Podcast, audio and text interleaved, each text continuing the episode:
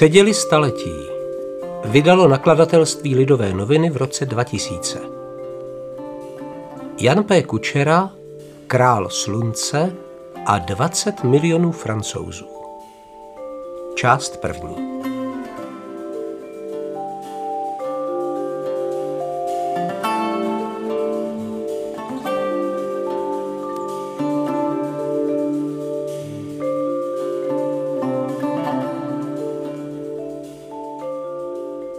Zajisté, evropské dějiny druhé poloviny 17. století lze nějak označit i bez zmínky o králi slunce, ale Ludvík XIV. přece jen zosobňuje tuto epochu víc než kdo jiný.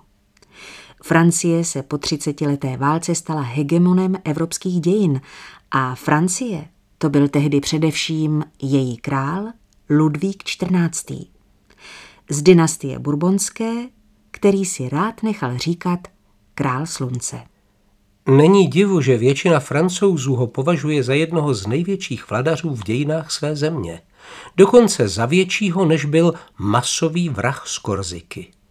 Ve druhé polovině 17. století nebylo v západoevropsky civilizovaném světě snad nikoho, kdo by Ludvíkovi titul nejmocnějšího krále upíral. Ostatně jeho sláva pronikla až k azijským barbarům.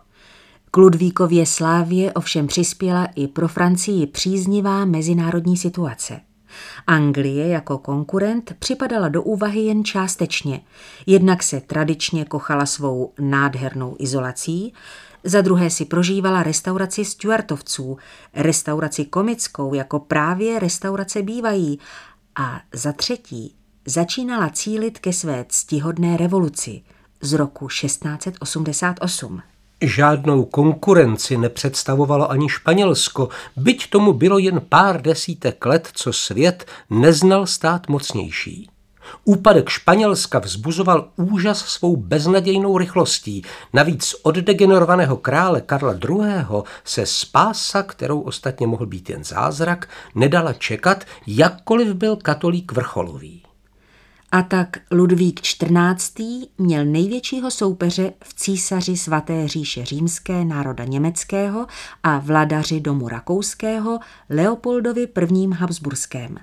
Byl to soupeř takřka osudový, protože oba panovníci se sobě podobali nejen ctižádostí stát se prvním na světě, ale jakožto bratranci a švagři byli dost úzce zpřízněni. Jejich matky byly dcery španělského krále Filipa III., čili sestry. A oba se oženili zase se sestrami, totiž dcerami Filipa IV. Zároveň oba paralelně vládli krom obyčejně dlouho. Leopold I. 47 let, Ludvík XIV. dokonce 72 let. Vnitropolitická i mezinárodně politická pozice římského císaře a českého krále ovšem byla podstatně těžší. Vládl mnohonárodnostnímu státu a tak musel čelit všem svízelům, které mnohonárodnostní stát má ve výjimku a navíc stále ještě hrozilo turecké nebezpečí, ba v roce 1683 v obležení Vídně vrcholilo. Podobné hrozby zevnitř a zvenčí Francie neměla.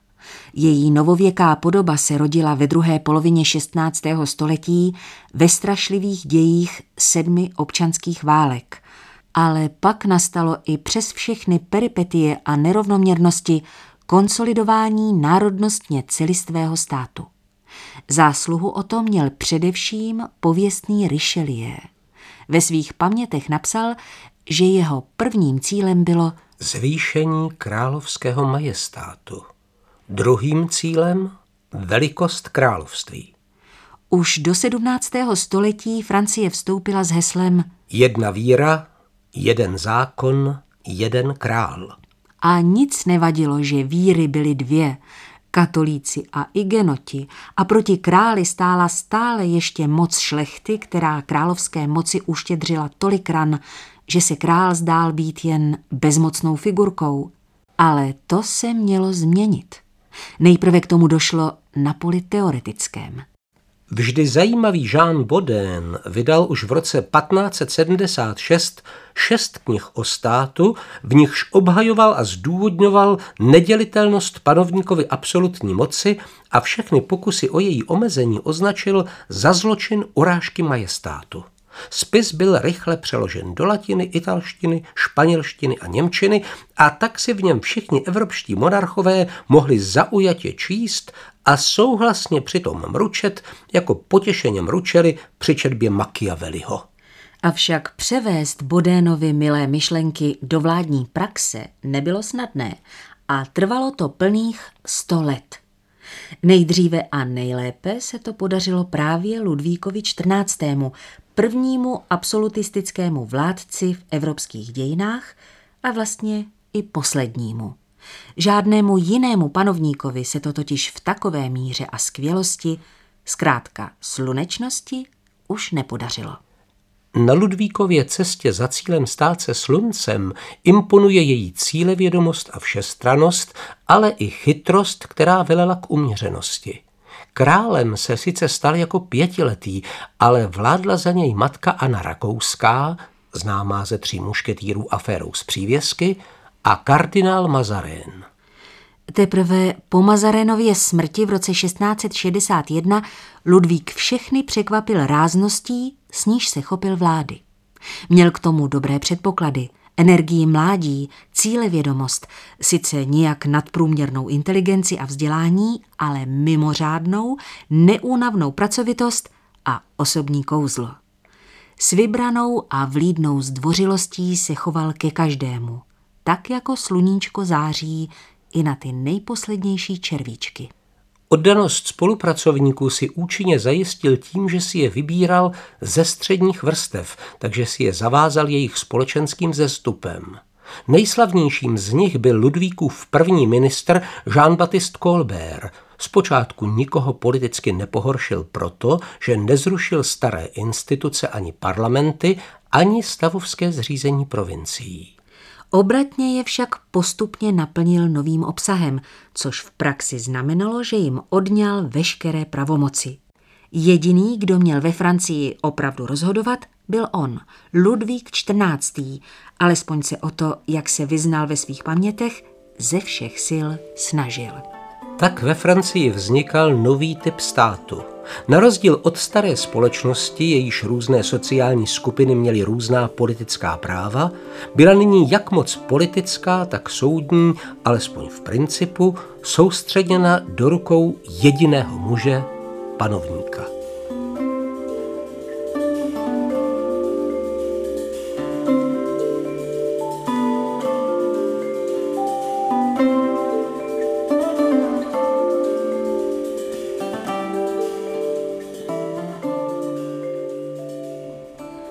Když se o Ludvíkovi XIV. už několik staletí píše a mluví jako o králi slunce, není to žádný náhlý poetický záchvat většinou duchamorných historiků, nýbrž příměr, který sám Ludvík pečlivě a neúnavně pěstoval. Ať si byl vědom svého nesrovnatelného majestátu a byl přiměřeně ješitný, nebyl nikdy tak hloupě povýšený, aby nedbal na veřejné mínění. Jednak o ně dbal tím, že z městské policie, zajišťující původně jen klid na ulicích, udělal účinný nástroj dozoru nad správným míněním lidu o jeho králi.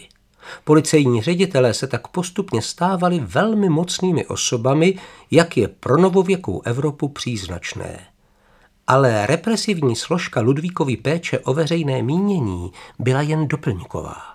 Umění milovný král se o veřejné mínění staral tak, že skvěle rozvinul státní propagandu a protože se mimo jiné proslavil výrokem, který spíš neřekl, než řekl, který je však v každém případě výstižný, totiž stát jsem já, byla tato propaganda propagandou jeho samotného. Zapojil do ní především umělce, jejichž úkolem nebylo toliko tvořit, nýbrž tvořit s maximálním propagandistickým účinkem. Akademie výtvarných umění založená roku 1648 i francouzská akademie v Římě z roku 1666 byly začleněny do státního aparátu a vyučovalo se na nich pravidlům propagandisticky účinného umění.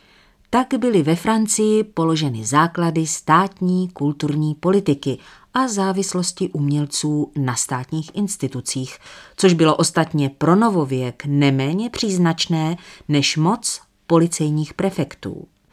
Novověk lze charakterizovat jako epochu vpádu státu do téměř všech oblastí lidského života, ba i domravní.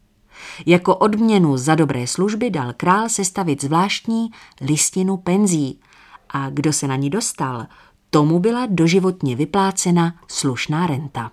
Setkala se na ní nejen téměř všechna velká jména kulturní Francie Ludvíkovy doby, ale samozřejmě i mnozí, kteří za těmi velkými zaostávali ve všem, kromě horlivosti v propagandě královy velikosti a slávy.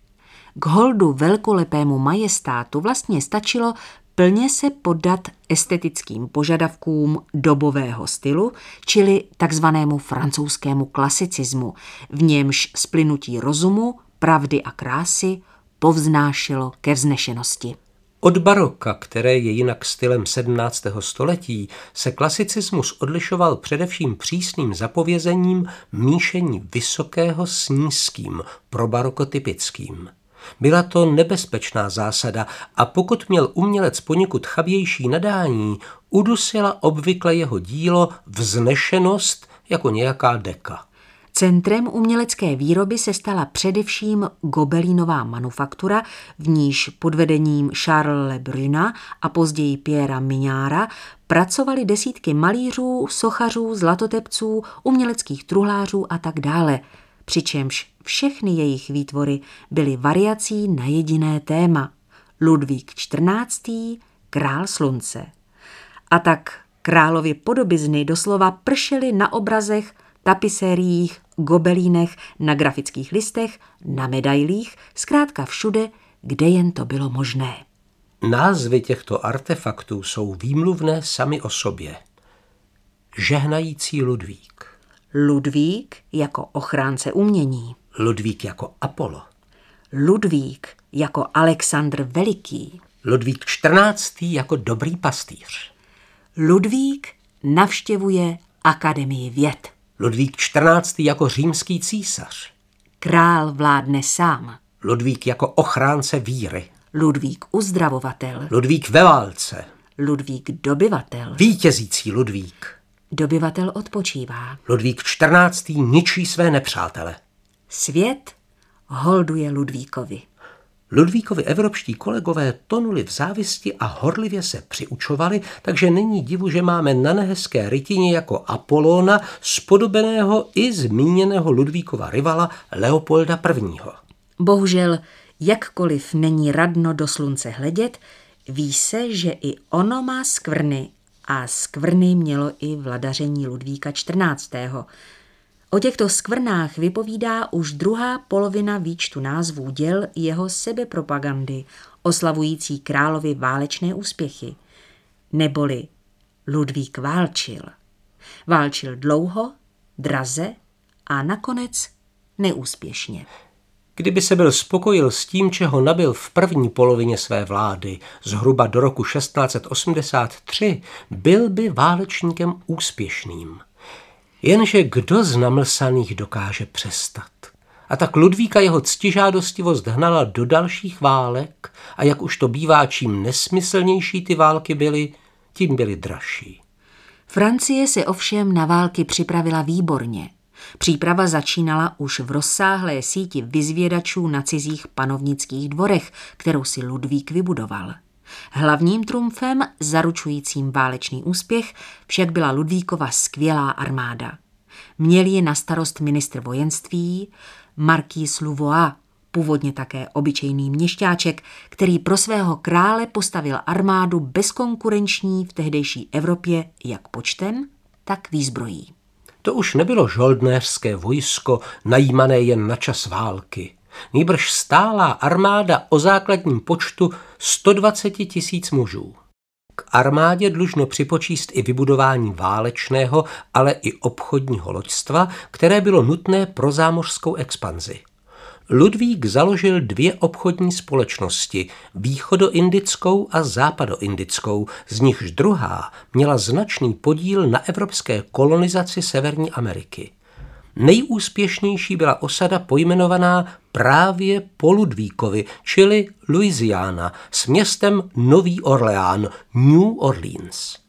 Ale ani skvělá armáda a nenasytný penězožrout Ludvíkovi nezajistila na válečném poli úspěch. Od roku 1689 byl ve válce téměř s celou Evropou a všechny alespoň částečné hospodářské úspěchy, pověstné pokusy s merkantilistickými manufakturami, padly této válce za oběť. Francouzský historik Pierre Goubert napsal o Ludvíkovi 14. knihu, patří k těm nejlepším z velmi početné řady, kterou nazval Ludvík 14. a 20 milionů francouzů a jen dodejme draze platících francouzů. Válka proti Španělsku, válka o španělské nizozemí 1667 až 1668 po smrti Filipa IV válka s Augsburskou ligou a nakonec téměř 14 let trvající válka o španělské dědictví po smrti nemocného Karla II od roku 1701 do roku 1714. Všechny tyto rádoby skvělé výboje Ludvíka vítězícího nepřinesly Francii výjima získání Alsaska a kousku jižního nizozemí nic jiného než hospodářský a finanční bankrot, povážlivé ztráty na lidských životech a především neuvěřitelné zbídačení venkova. Ve Francii, jako v každé jiné civilizované zemi, platili nejvyšší daně ti hloupí a chudí. Slouží Ludvíkovi ke cti, že se dvakrát pokusil zavést v zemi rovnoměrnější daňové zatížení a slouží ke cti těm privilegovaným, že si to nenechali líbit a příkladně absolutistickému králi to nedovolili a tak daně dále vybírali tzv. nájemci státního příjmu, což byla podivuhodná instituce, či spíše osoby, které si koupily právo vybírat daně.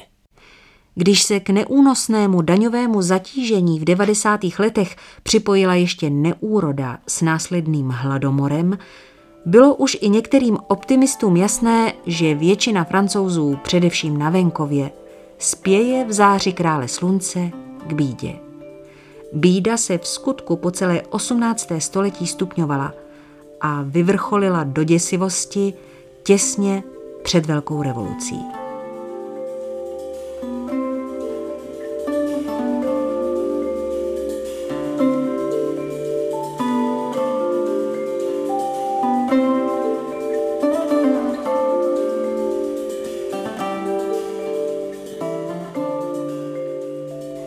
Bídu, která provázela Ludvíkovské panování, bychom v Evropě 17. století nalezli let kde jinde. A tak je lépe se věnovat něčemu, co naopak nikde jinde neměli.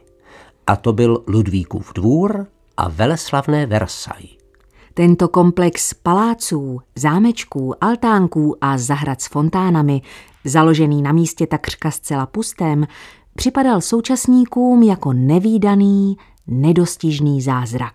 Na dva miliony návštěvníků, kteří dnes každoročně navštíví tyto prostory pod deseti hektary střech a téměř 800 hektarový park s 250 tisíci stromy, působí i dnes velkolepě, i když před nimi zůstává zavřeno 125 pokojů a nikdy už v nich nespatří těch 17 tisíc po revoluci rozkradených skvostů, umístěných dnes v nejrůznějších muzeích světa. Ale ten zázrak také pustil francouzům vydatně žilou, stál stovky milionů franků, což byl jen zlomek toho, co pak stál denodenní provoz této nevýdané továrny na společenský život, v níž parazitovali tisíce těch, kteří měli tu výsadu, že je oblévala záře slunce. A po té výsadě toužili téměř všichni, neboť kdo chtěl v tehdejší Francii mít nějakou společenskou prestiž, musel ke dvoru. Dokud si ho slunce nevšimlo, nebyl ničím. A tak se dvořané předváděli před králem a král se předváděl před nimi. Dvořané samozřejmě nebyli jen a jen paraziti či hlupáci. Ludvíkova královská velikost spočívala i v tom, že místa svých ministrů a rádců obsazoval nadanými a kvalifikovanými muži bez ohledu na jejich urozenost a podporu štědře věnoval i spoustě umělců. Důkazem jsou zakladatel francouzské opery Jean-Baptiste Lully a samozřejmě Molière. Tito svrchovaní géniové pro krále psali a organizovali opery, balety, komedie a baletní komedie. Ludvík byl dlouho Moliérovým příznivcem, stal se dokonce kmotrem jeho syna. Ale navzdory tomu, že se ve Versailles hrál Molière, Lily či Racine, ve dvorském životě převažovala nuda. To bylo dáno už tím, že všechno se pochopitelně řídilo podle králova denního rozvrhu. Ten byl velmi jednoduchý. Vstával v 8 hodin, dále toaleta, snídaně, Kdybychom chtěli celé to ranní vstávání, levé, byť i jen stručně popsat se vším, co k němu patřilo, zabralo by to celou stránku. Pak mše, 10 až 13 hodin rada, pak návštěva u favoritky, dále oběd, po obědě někdy lov, někdy procházka, ale většinou znovu rada a po soumraku zábava s dámami, ples, divadlo či hry, kolem 23 hodin večeře, načež znovu návštěva některé z favoritek. Pokud se král bavil s dvořany, ještě to šlo, ale když pracoval, královala nuda. Zaplašovali ji karty, klepy, flerty, vítaný byl každý skandálek, ať už se o něj postarala švédská královna Kristýna, travička Voasénová či aféry nejdvořanštějšího z dvořanů, povýšence Lozina. Událostmi zaplašujícími nudu byly i nejrůznější módy, ať už třeba zázračný lék v podobě dávivého vína, ve skutečnosti bylo jedovaté, nebo tulipány, které ke dvoru ve Versailles doputovaly z Turecka přes botanickou zahradu Leidenské univerzity a uvelebily se ve výstřizích dam tak, že poloobnažená ňadra připomínala spíš květinové záhony. Snad nejoblíbenějším bojem proti nudě bylo jídlo. Ač se jedlo poměrně zdravě, hlavně pečené maso se spoustou zeleniny, jídla se spořádalo tolik, že klistýry nebyly jen symbolem omezenosti lékařské vědy, na nějž je povýšil Molière, nýbrž i každodenní nutností v gastricky stále krizové společnosti. Co se každodennosti ve Versailles týče, známe ji podrobně. Kde kdo tehdy během života napsal spoustu dopisů a kde kdo, včetně krále, paměti. Soukromí neměli dvořané ve Versailles žádné a, ač to může překvapovat, vůbec žádné pohodlí. Spali v malých dřevěných pokojích o několika čtverečních metrech, či spíše kojích, a tak nízkých, že se v nich sotva bylo lze vzpřímit – v těchto místnostkách žilo přibližně tisíc osob a ještě mnohem víc personálu, ba ani ty nejlepší dvorní dámy nebydlely lépe než služky. Nejméně soukromí měl však král, který kromě hodin spánku byl na očích světa stále. Proto byly na očích i jeho milostné příběhy, zejména s jeho třemi nejslavnějšími milenkami, které vstoupily do světové literatury modrooká, něžná a pokorná slečna de la která v králi Ludvíkovi milovala člověka, pyšná a panovačná paní de Montespan, jež v člověku Ludvíkovi milovala krále, a paní de Maintenon, vdova po nejslavnějším pařížském satyrikovi a posmíváčkovi 17. století, nešťastném mrzákovi Paulu Scaronovi, která ctila jen povinnost slouží Ludvíkovi ke cti a odpovídá jeho píše, že o všech deset dětí, které mu jeho milenky porodili, se pečlivě postaral a zajistil jim dobrou budoucnost. Ale i velký král slunce měl opozici. Ne každý toužil žít u dvora. Pohrdliví se scházeli v malých pařížských hospůdkách, dávném útočišti dvořanů v nemilosti, z neuznaných básníků, opozičníků a liberténů i těch, kteří na svou příležitost teprve čekali, jako byli mladý Molière, Racine, La Fontaine, Boileau.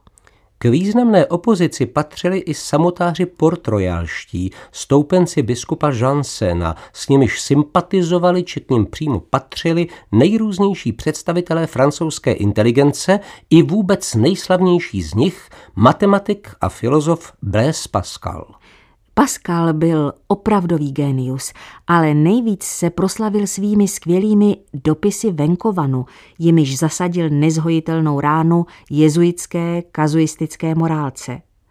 Styčné body s Pascalem mají i jiní velcí moralisté Ludvíkovy doby. Jak šel čas, Ludvíkův dvůr svým odpůrcům zavdával stále víc příčin k posměškům, satyře i nenávisti. Král ve vleku své poslední milenky a nakonec snad i tajné manželky, již zmíněné bigotně ctnostné paní de Maintenon postupně ztrácel sympatické rysy své mladosti a stával se nesnášenlivým. Stejně jako doba, v níž vládl, i on byl ostatně plný protikladů, takže není snadné o něm vyslovit nějaký definitivní soud, aniž bychom se nedopustili víc než je únosné toho největšího hříchu historiků, totiž anachronismu. Protikladů lze vyjmenovat spoustu. V Ludvíkově době například v Paříži psalo mnoho liberténů a přece to byla doba, kdy za špatné názory ještě v 80. letech hrozila hranice. Jisté také je, že to byla doba velmi racionalistická, požitkářská a dost nemravná, ale zároveň i pověrečná, pobožnůstkářská a pokrytecká. Ludvík si neobyčejně zakládal na své spravedlivosti a křivdy nemilosrdně trestal. Sám se jich však dopouštěl, často z pouhé poraněné ješitnosti.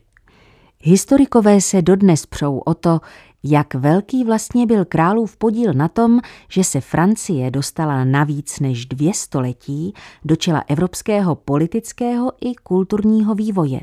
Nakolik byl tvůrcem své doby, anebo naopak, nakolik pouze jejím dítětem. Jisté je jen to, že panoval až příliš dlouho a když zemřel 1. září 1715, mohla si Francie vlastně oddechnout.